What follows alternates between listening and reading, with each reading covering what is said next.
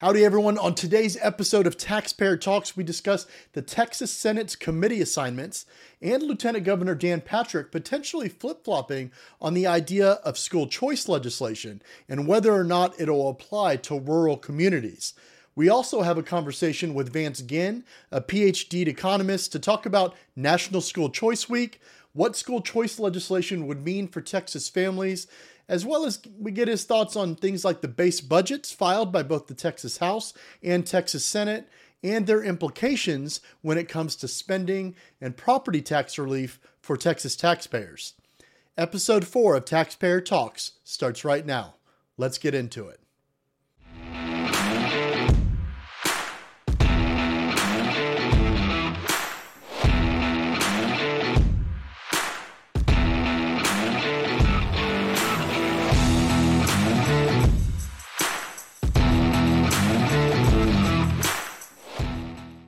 Taxpayer Talks is brought to you by Texans for Fiscal Responsibility and is made possible by generous donations from listeners like you.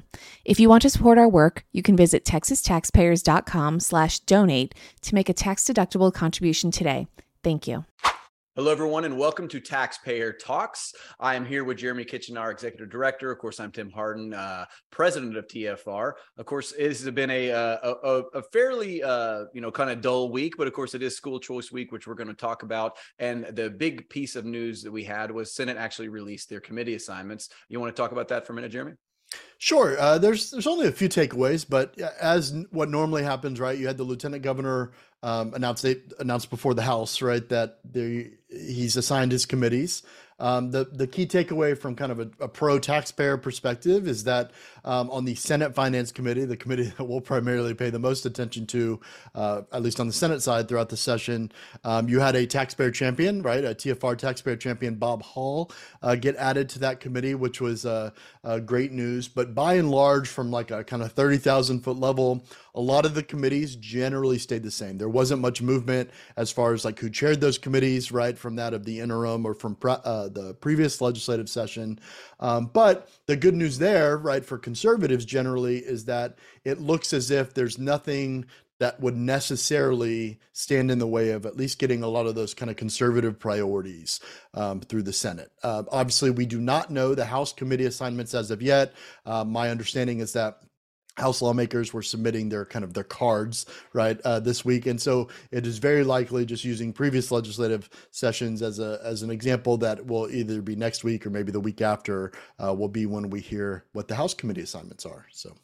Yeah, and for those that, that know, we we have uh, described before, but in the Senate, all committees are appointed by the lieutenant governor. In the House, they actually have a seniority system, which is typically why it takes a little bit longer. Um, so they're basically working through. Uh, legislators will, you know, put together a card where they have they pick their seniority appointments, and then the speaker will typically assign them one committee, and then the other will be appointed based on uh, their seniority, right? And so it depends on how long they've been there. It's kind of one of these weird things where the longer you've been there, you know, the more benefits you get, and that doesn't just work on committee assignments. That works on offices and parking spaces and everything. And so, you know, the whole system is kind of uh, backwards, in, in my opinion. You're encouraged to be there longer. Uh, but that said, uh, we should get those in the next uh, week to week and a half, uh, and we will report on that when we find out. There should be some interesting things. I think there should be some people who are who are kind of switched around uh, from last go around. Of course, we've lost a lot of legislators as well, so we're we'll be interested to see uh, where they come out on that.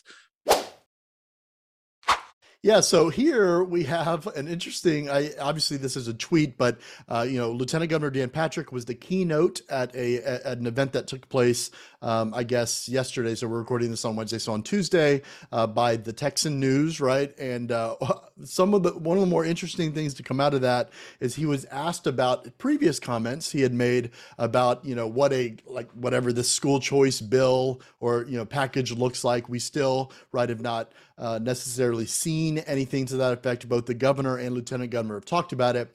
We commented on, I guess, a few weeks back now uh, that you know we had the lieutenant governor kind of out of nowhere nowhere um, kind of cut his own knees out from under him, right? Right at the beginning, before session even started, and talking uh, about how they're going to bracket out, right, rural communities from whatever a would-be school choice bill looks like. Um, you know, and, and of course, we take the position of if it's good for you know the, this subset of the population, it should be good for everyone. We shouldn't necessarily have two different systems. Um, but then it seems as if you had the lieutenant governor backtrack on those comments uh, when he was giving uh, this keynote address there at the Texan News event, um, and basically, you know, come up with this um, excuse of, uh, well, you know, that was said uh, on one of my 15 hour days, and I, I, didn't really say that, right? So just wanted to get your thoughts um, on that uh, as we're now in the midst of, you know, the start of the legislative session.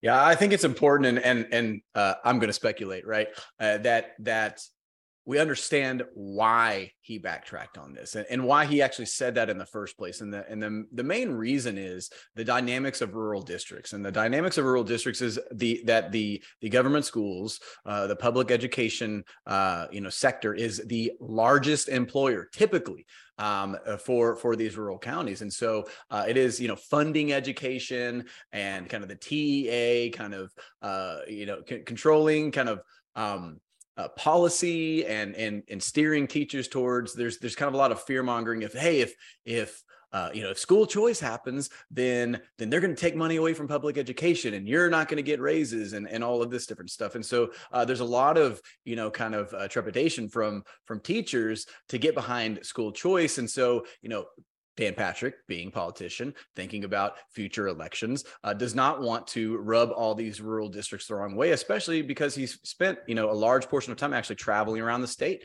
during this last campaign cycle. And I'm sure he did interact with a lot of these people, and I'm sure he did hear that. And so I think that was the reason for the initial comment was he was kind of trying to reassure, uh, you know, probably both, you know, people associated with the TEA and, or more importantly, teachers who are actually voting that, hey, don't worry, we're not going to take money away from you. We're still going to give you raises, or at least insinuate that, right? Um, but you know uh, the the larger school choice narrative and the larger uh, kind of demand from public is that you know school choice is for all and and I think that really rubbed people the long uh, wrong way. I'm just going to assume, being in politics for as long as I have, that they probably were doing some polling, and uh, in the in the in the background, they probably realized, oh well, that's not polling very well overall. Maybe we should switch gears. And so this is very typical about how you know most politicians and lawmakers work. Is if they you know they say something and it doesn't poll well, and like I said, I'm speculating, but you know this is just based on experience uh, that I have. Uh, that they're like, okay, uh, that wasn't a good move. Let's go ahead and and, and back that that out and and kind of get behind the larger school choice narrative that's that's really nationwide and statewide. And so kind of a, a self-correcting uh, statement uh, has been given. And so it seems as though that doesn't look like they they alluded in with the inaugural address that hey they have a, a special provision that's going to take care of rural districts or something along those lines. so we don't know what that means. It's kind of a, uh, a very general and broad statement, but they did say that we are going to see this in the future. Both Abbott and him have had, kind of come to this agreement. And so we will see probably in the next few weeks what that means. But it does seem that he has kind of dropped uh, that idea of bracketing out uh, school choice for rural districts talking about school finance, right? Like one of the things we've been critical of in the past, right, has been, uh, you know, we we allocate a good amount of money to public education, right? As you've written about previously, it's like over half our budget goes to some form of public education um, on on the state level. Uh, we had, you know, it was filed last week. We wrote about this. You had uh, State Representative Brian Harrison file a bill that kind of dealt with um, the element of this that we've been critical of in the past, which is you have like let's say superintendents, right, that get paid ridiculous salaries, way above even what the governor of Texas gets paid. Right, uh, the governor was is allocated based on the budget bill from last cycle, one hundred fifty three thousand dollars a year. Right, governor of the ninth largest economy in the world, and so you had State Representative Brian Harrison file a bill uh, seeking to cap right a bureaucrat right any these kind of governmental entity salaries at it can be no more than that of the governor makes complete sense, right? You, you, why would we have a superintendent who maybe you know is over a school district of let's say thirty to fifty thousand students or, or what have you make more than the governor of Texas, right? Twenty nine million people, thirty million people as a population, the ninth largest economy in the world, um, and so it kind of spoke to that. Now it is important, like obviously we're talking about the element of superintendents, but this is taxpayer funded bureaucrats, right? These are people in all sorts of political subdivisions, right? Um, up and down kind of the ballot, if you will, uh, uh, capping it at no more than the governor. What are your, what are your thoughts on that? First off, uh, I love it. You know, this is uh, very similar to an amendment that uh, Stickland brought when I, I, worked for him uh, years back, and so uh, obviously I, I, support that. And I think you know the the bigger overall um, kind of thoughts are, are, actually kind of reminiscent of we talked about you know staff salaries and and and them raising office allocations. And I made the point that when you work for the public sector. When you work for the government whether that be for a school whether that be for you know um, some state agency or whether that be for the legislature you are a public servant. And part of that is you get public servant pay. Now of course that is not always the case and i know people who you know work in the capitol or work in a lot of these state agencies that make more than doctors and neurosurgeon and that is certainly the case for school administrators. Uh, i think the highest paid one i think in the last report that was released was over 700000 and that's not including uh, like you know they get all kinds of benefits for travel and and, and living expenses and i think all, almost all of the top 10 were over $400000 which is just pure insanity especially when you look at the median salary of texas which i think is around $57000 so the government makes about uh, triple that which you know he takes care of the entire state. Uh, that that makes sense. You can make the argument he, he could be paid less, but I don't think we're making that argument here. But I think the argument we are making is the guy who runs the whole state, who who essentially you know checks off on the almost three hundred billion dollar biennial budget. He only makes $150,000 a year. Why are these bureaucrats making triple his salary when someone, especially like a school administrator, is a public servant? How, why are they so much more important than, say, someone that works for DFPS? Um, who who who deals with the foster care system and is sleeping in offices. Like we've had these conversations in the past as well. They make next to nothing. I want to say when i was looking at this is years back they're in the 40 $40000 range right? And they're working way more than 40 hours a week. And they are literally sleeping, or were at least at that time, sleeping in offices. They have huge problems. And you could talk about teacher salary as well, right? Um, uh, we can't really complain that schools don't have enough money and the teachers more, need more money when we're paying administrators uh, three fourths of a million dollars a year.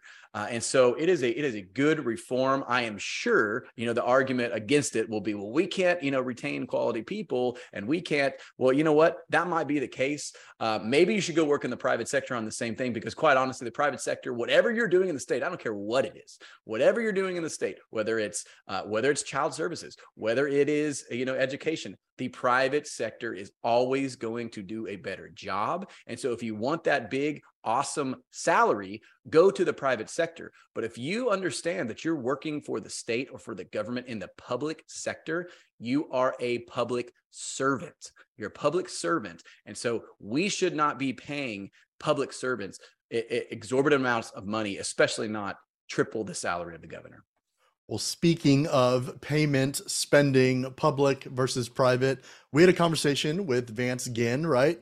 A PhD economist, uh, talking, it's National School Choice Week, right? So we talked about school choice. Obviously, stuff like this came up. And then, of course, uh, we talked about um, the current budget proposals uh, that have been put out by both the House and Senate and what property tax relief at least looks like on the top level and what it actually looks like when you dig into the details. So uh, let's get into that. Hey Vance, how are you doing today? Uh, you know, we we've already mentioned it is School Choice Week, so we wanted to have a conversation about school choice. You've been very vocal advocate for school choice, uh, so just wanted to you know ask you your initial thoughts. Why why is school choice important in Texas?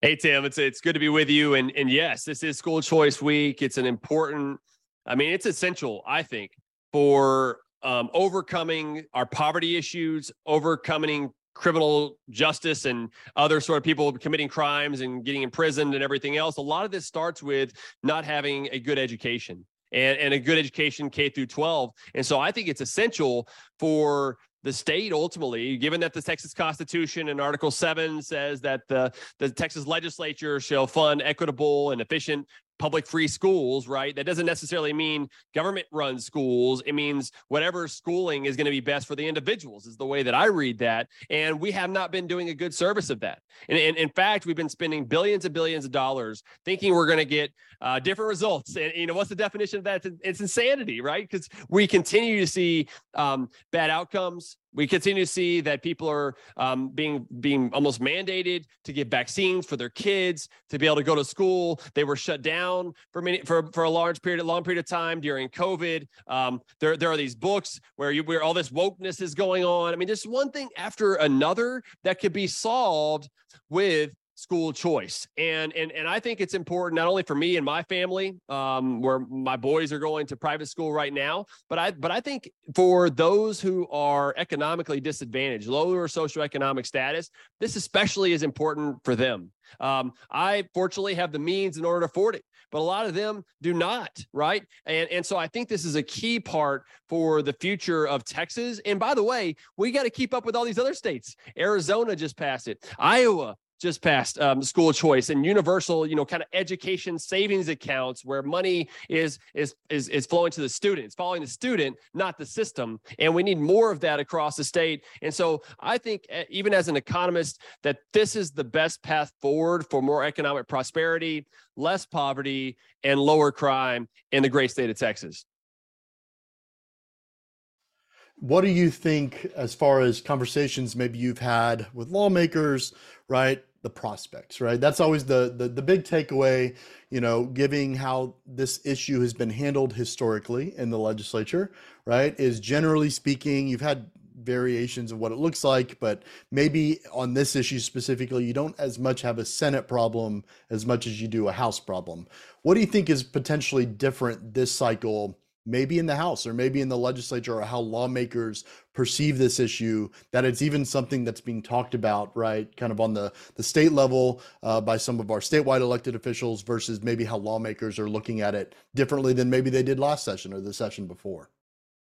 Yeah, Jeremy. I mean, you remember back in 2017, this was a big issue school choice. Uh, both the governor and the lieutenant governor talked about it. There was a big push in the Senate. Um, uh, Chairman uh, Larry Taylor had a bill, an ESA bill, by the way, Education Savings Accounts bill that made it through the Senate um, and then ended up dying in the House and everything else. I mean, so there was a big talk about school choice then, which ultimately wasn't successful. So we've seen this. Now it's a matter of making sure that something happens. And what I think is different this time around is for one thing, you do see this competition among the states where Texas doesn't want to be left behind. And so that's putting more pressure, I think, on Governor Abbott, on Lieutenant Governor Patrick, hopefully Speaker Phelan, as we can get some other people within the House also on board. Because I mean, there's a lot of House members that are in favor of school choice, right? It's just making sure that they have the votes in order to do this. Um, and you know, there's some talk about well, this could affect rural areas, right? And and maybe those um, public schools. I, I, I don't like calling them public schools. I really like calling them government schools because the reason why they're called a public school is not because it's for the public. It's considered to be a public good. That's where that name came from, right? And a public good needs to be non-rivalrous, uh, meaning that you can't have any competition within it. Um, that you also cannot exclude anybody. There's an excludability. Well, you can exclude some people from from public schools because you have district lines that you oftentimes can't cross over. So they're not really even a public good.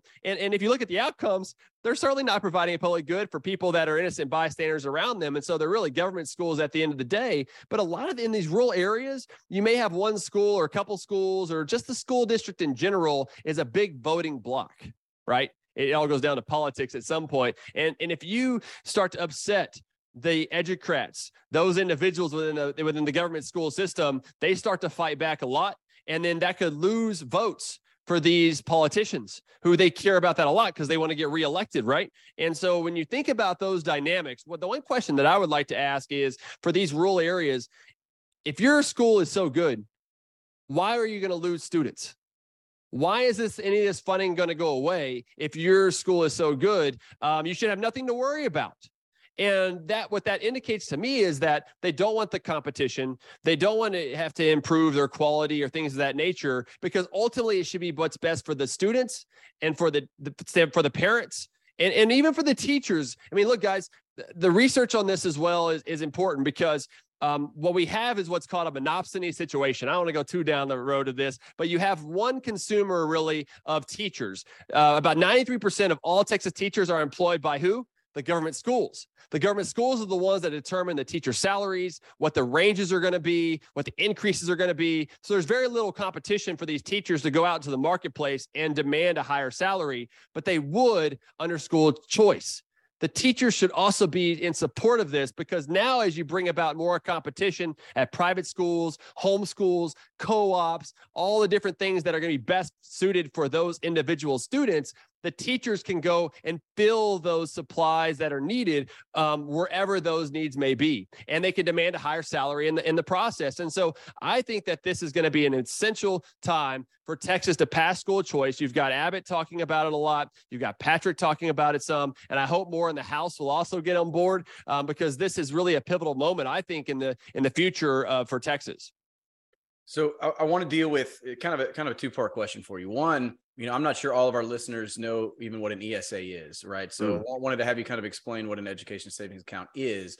and then I want you to deal with the criticism that that is uh, typically thrown mostly from conservatives, uh, mostly from the homeschool community, which I, am part of. Uh, I homeschool all five of my kids, and so the fear and why some conservatives do not support uh, school choice is because the fear is we have we have one of the freest homeschooling environments in Texas. It's honestly phenomenal. I, am I'm, I'm so glad to live in the state that I am, being able to homeschool my kids. But with ESAs, if if if homeschooling was part of that, I remember back in 2017, I think they talked about like specific curriculum that this could, like even homeschool curriculum. And so with that, almost always inevitably come strings attached. And so that is the fear with these ESAs. And of course, we haven't seen a bill. We haven't seen at least a bill that that Abbott and, and Patrick alluded to that they they have, right? And so is that fear unfounded? And um and what you know uh, what is the danger there right? Is there a real danger? Is there a real cause for concern that government gets its grubby hands and the foot in the door on homeschoolers and even private schools? Um, and, and we we can't ever kind of cut those strings once once they're attached.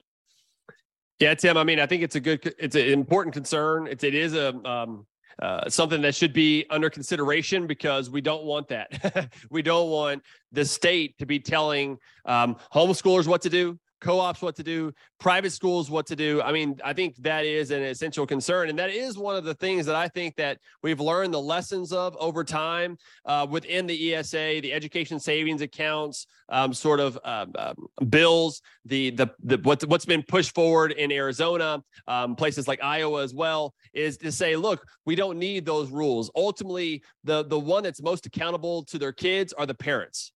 The, the parents should be able to decide what's going to be best for their kids, not the state, not some sort of, um, uh, you know, some sort of uh, test that the, everyone's going to need to take. Um, and so I need, I think that's going to be an essential part of any bill is to make sure that parents have the freedom. They're empowered to have the freedom to do what's best for their kids and not overstep. And and education savings accounts, you know, um, the the way optimally that they would work is that you as a parent would have an account, kind of like a health savings account, um, where the money would go into this fund, and then you could be able to use that fund to purchase any sort of education services that you want. So if you want to use it for a government school, a public school, right, you could go and do that. Um, you want to take it to a private school, you can do that. You can use it for homeschool books. You could use it for a computer if that's going to go and help you to your kids to be able to to to, to, do their schooling. Um, even tutoring, it can go to tutoring. So it's really more flexible for you.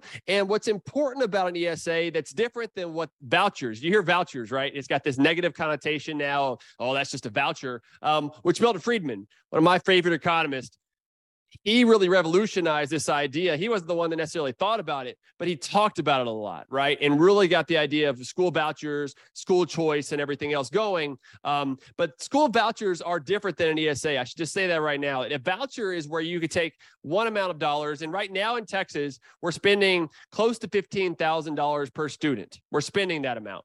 Um, I, I say spending because we actually don't know the cost we spend that amount, but what's the true cost? We don't know because that's just what the state has decided how much we're going to spend. Okay. But let's say you're able to take that $15,000 you, with a voucher, you can only take that 15,000 and then take it to a private school.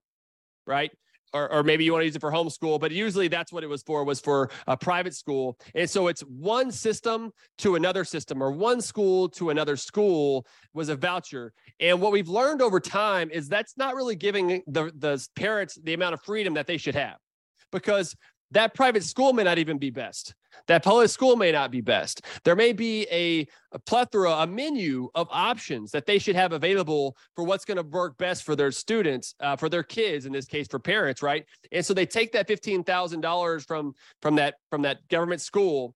Maybe they use ten thousand dollars for the private school. That leaves five thousand dollars that they could do additional curriculum at home um, that they could be, go to tutoring if they need it or other types of things that gives them really that freedom. And again this is where it comes in of where instead of funding a system or a school we're funding students that the parents are getting these each and every dollars. And that also is where the severance is between what the supreme court has has talked about is that the state then doesn't have the control over the dollars Yes, this is taxpayer money. Yes, we need to spend it efficiently and effectively and making sure that it's not being wasted in the process, but that there is a severance there to where this money is going to the parents. And that's allowing for more freedom. Um, and, and ultimately, what I think will be an important stepping stone for Texas to be as prosperous as possible because our kids and our parents are having as much opportunity with their families as they can to meet their unique needs.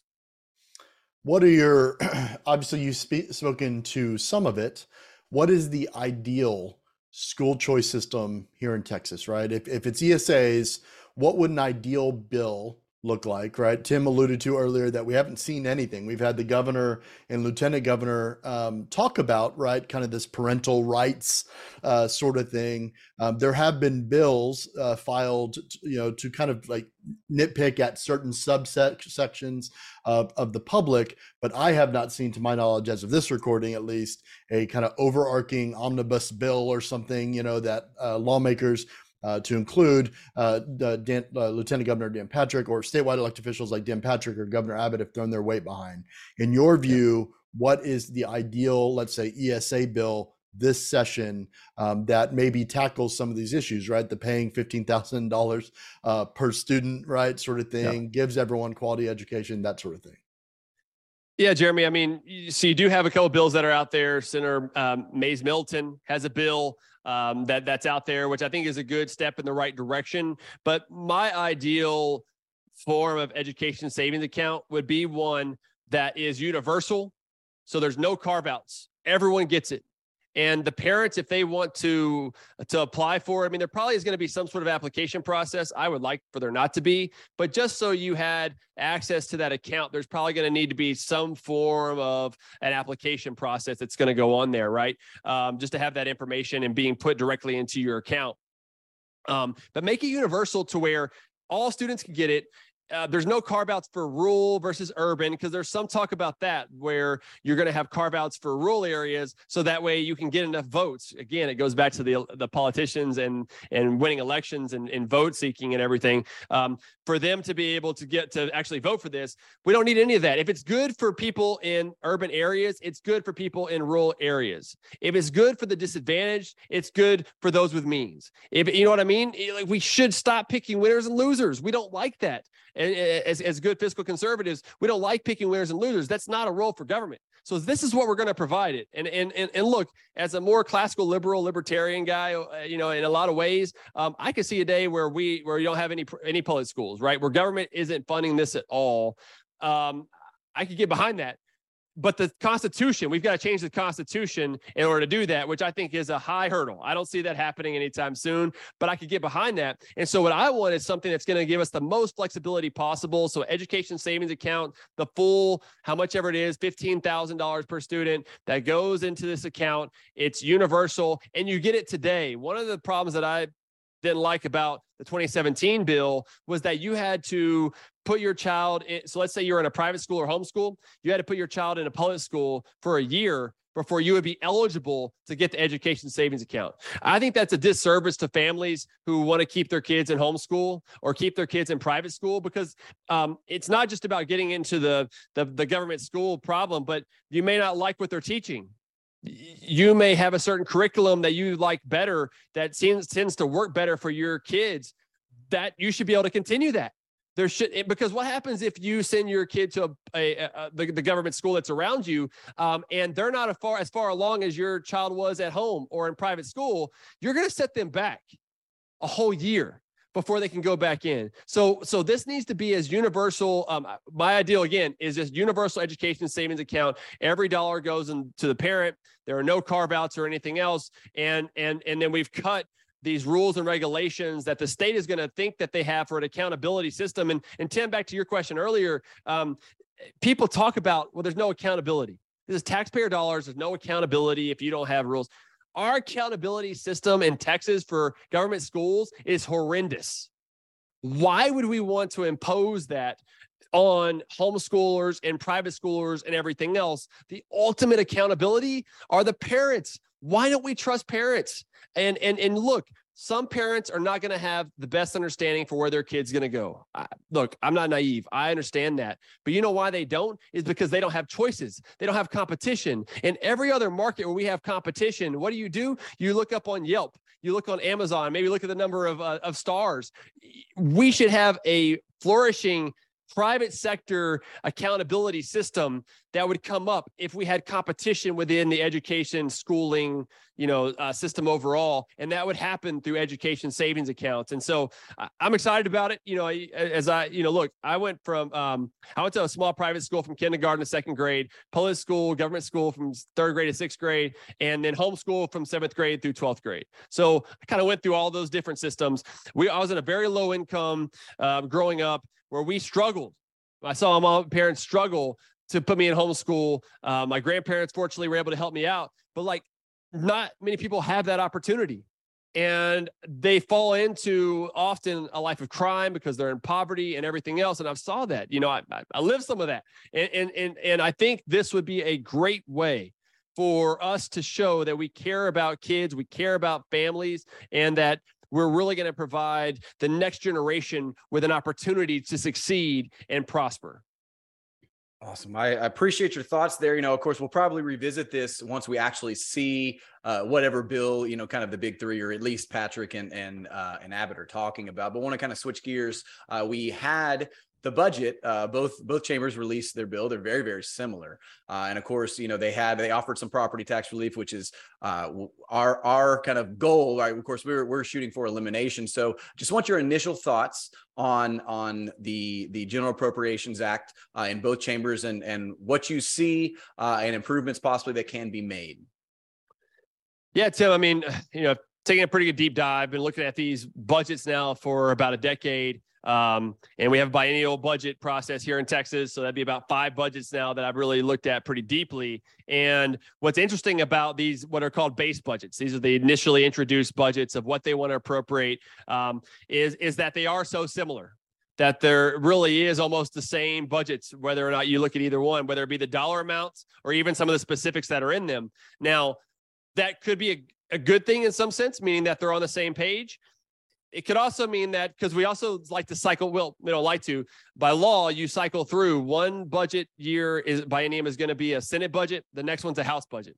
This time is a Senate budget. It's Senate Bill one, right? So the House may have just been like, okay, we're going to go with what the Senate wants, and then they'll come up with some changes that they'll um, that they'll amend and and present that later. That's that, that could still happen. Um, but I was a little bit surprised, to be honest, um, with the budgets and um, look, the budgets are too big overall, but there was more restraint than what I was imagining that there would be in the overall size of the budgets um, and what the growth rates were going to be. Um, I, I do think though that there is a lot of room for improvement. um, I know that what we've talked about here is look, we want um, no growth budgets, which I think would be phenomenal. And or something to remember that we've talked about a little bit is that you know no growth budget doesn't mean that no parts of the budget are growing. It just means that if you want to grow in some areas, you got to start cutting in another. Um, and and some of that is are a lot of one-time expenditures that have happened in the past that are going to fall off the budget anyway. So you can even have some growth in, I don't know, a certain area that you want to fund. Um, uh, from the border, for example, or whatever the case may be. But but you've got to find some areas that are going to be cut, and that gives you a no growth budget. And if you do that, that really allows for more in property tax relief, more money in the pockets of Texans. And right now, when Texans are already struggling with all the Biden administration, the Biden inflation, right, and the Fed pumping so much money in the economy, and and this year we're going to continue to see interest rates soar. My guess is is that mortgage rates are going to get back up to seven, eight percent. They're back down to 6.5s, but I think they're going to keep going up because the Fed's going to keep raising interest rates. Car loan rates are going to go up.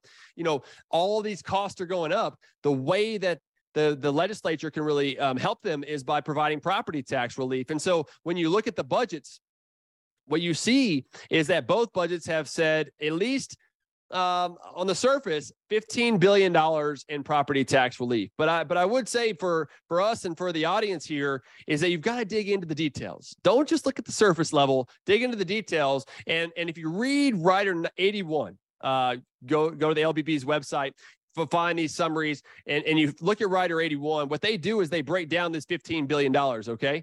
Um, and what they show is that 5.3 billion dollars of that 15.3 billion, 5.3 billion is just to maintain the property tax relief from um, House Bill 3 in 2019, where they did about a seven cent compression, which means they reduced property tax rates by about 7% um, back in 2019. So about $5.3 billion is just to maintain that amount. So that's not new relief. That that's old relief.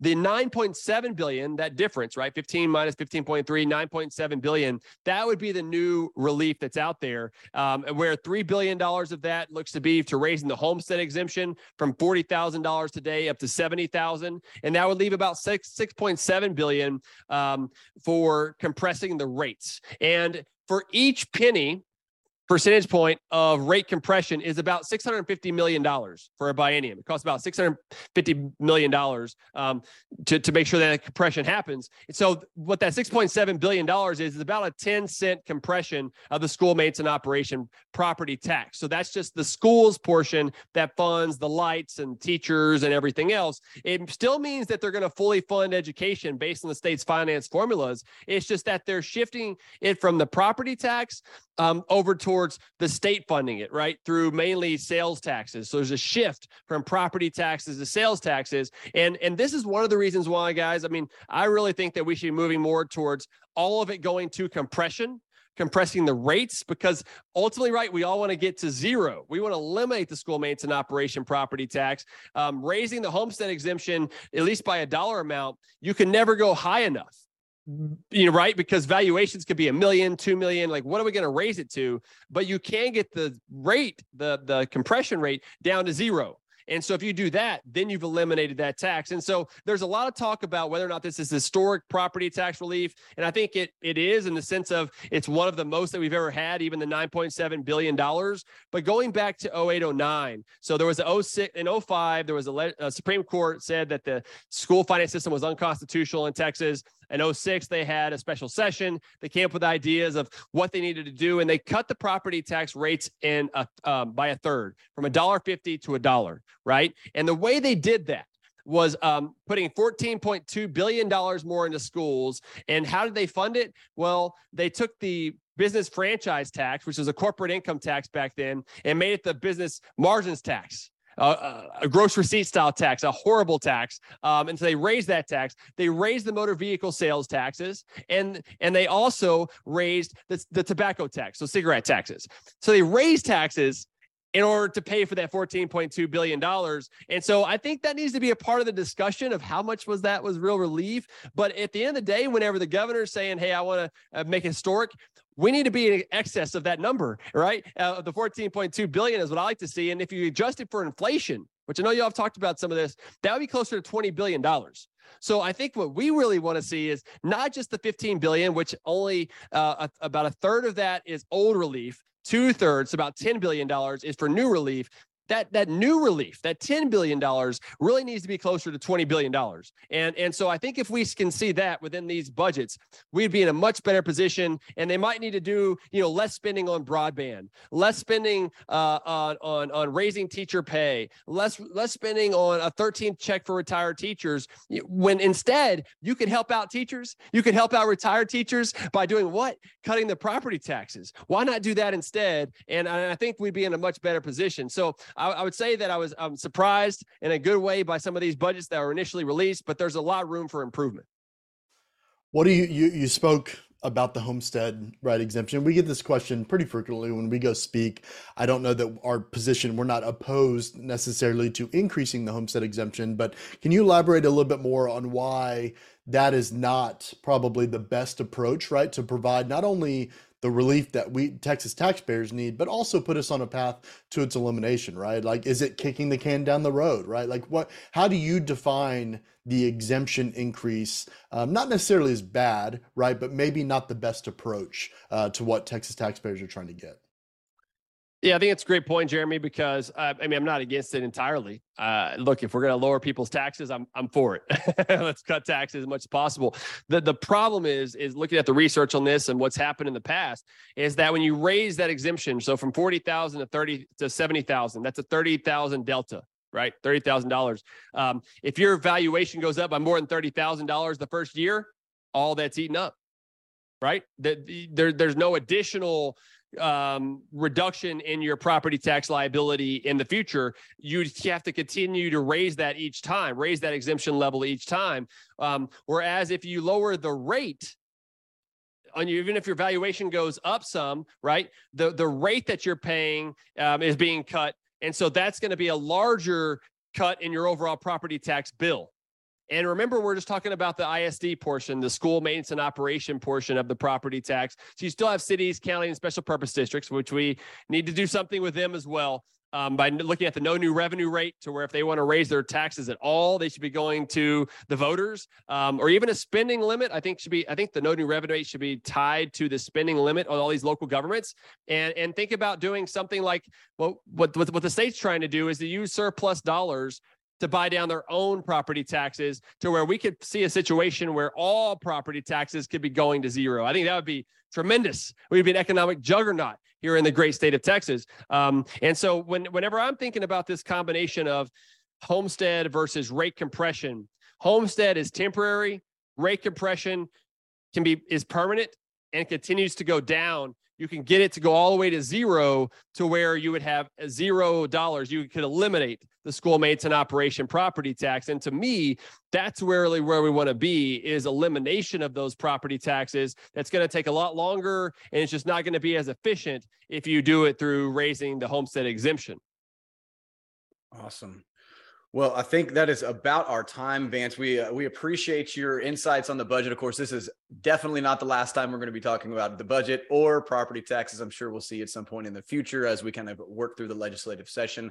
I want to thank all of our listeners for being with us on this Taxpayer Talks. We will see y'all again next week. Uh, be sure to check out us at texastaxpayers.com. Y'all have a good one. Hey everyone, thanks for listening. For even more content, head over to our website, texastaxpayers.com, where you can find all of our written content, the Fiscal Responsibility Index, and a whole host of resources that can help you navigate the already ongoing 88th legislative session. Make sure while you're there to subscribe to the Fiscal Note and vote notices to stay informed about issues that affect your wallet. Thanks.